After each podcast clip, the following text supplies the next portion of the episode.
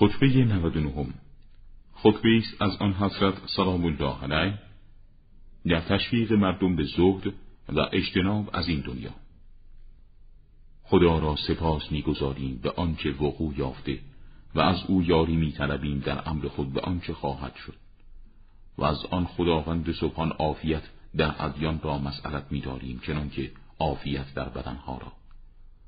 ای بندگان خدا، شما را به اعراض از این دنیا توصیه می‌کنم که شما را رها خواهد ساخت اگرچه شما نخواهید آن را رها کنید. همان دنیایی که اجسام شما را می‌پوشاند اگرچه شما اجسامتان را همیشه تازه می‌خواهید. جز این نیست که مثل شما و مثل دنیا مانند مسافری نیست که راهی را رفتند و سفری نمودند و مانند آن مردمی که علامتی را دیدند و قصد وصول به آن را نمودند و به آن رسیدند.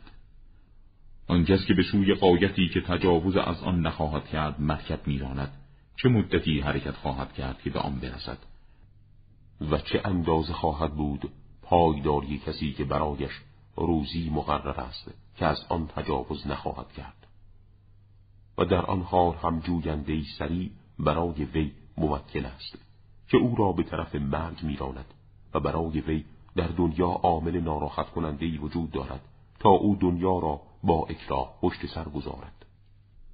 ای مردم، حال که دنیا چنین است پس برای به دست آوردن عزت و فخر دنیا به رقابت ناشایست نپردازید و به زینت و نعمتهای دنیا دلخوش نکنید و از دشواری‌ها و سختی‌هایش شیون به راه نیندازید، زیرا عزت و فخر دنیا رو به انقطاع و زینت و نعمتهایش رو به زوال و دشواری‌ها و سختی‌های آن رو به فنا و نابودی است. و هر مدتی در این دنیا رو به پایان است و هر زنده‌ای در آن رو به فنا. آیا برای شما در آثار گذشتگان عامل جلوگیری از ارتکاب فساد وجود ندارد؟ و اگر در سرگذشت نیاکانتان تعقل کنید آیا عامل بینایی و عبرت نمی بینید که گذشتگان بر نمی گردند؟ و آیا نمی بینید جانشینانی که از آنان ماندند بقایی ندارند؟ آیا نمی بینید اهل دنیا را که با احوال گوناگون صبح را به شام می رسانند و شام را به صبح، مرده‌ای که بر وی می گریند و دیگری تسکیه داده می شود و یکی افتاده است مبتلا، گروهی بر بالین بیمار برای عیادت وی حاضر شدند، یکی دیگر به جان خود می پیچد.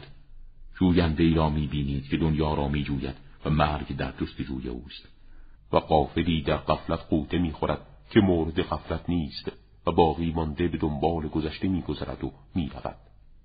هوشیار باشید، به یاد بیاورید در زمان ارتکاب اعمال زشت مرگی را که نابود کنندی لذت هاست و تیره کنندی شهوات و قطع کنندی آرزوها، و یاری بطلبید از خدا برای ادای حق واجب او و برای سپاس نعمتها و احسان بیشمارش.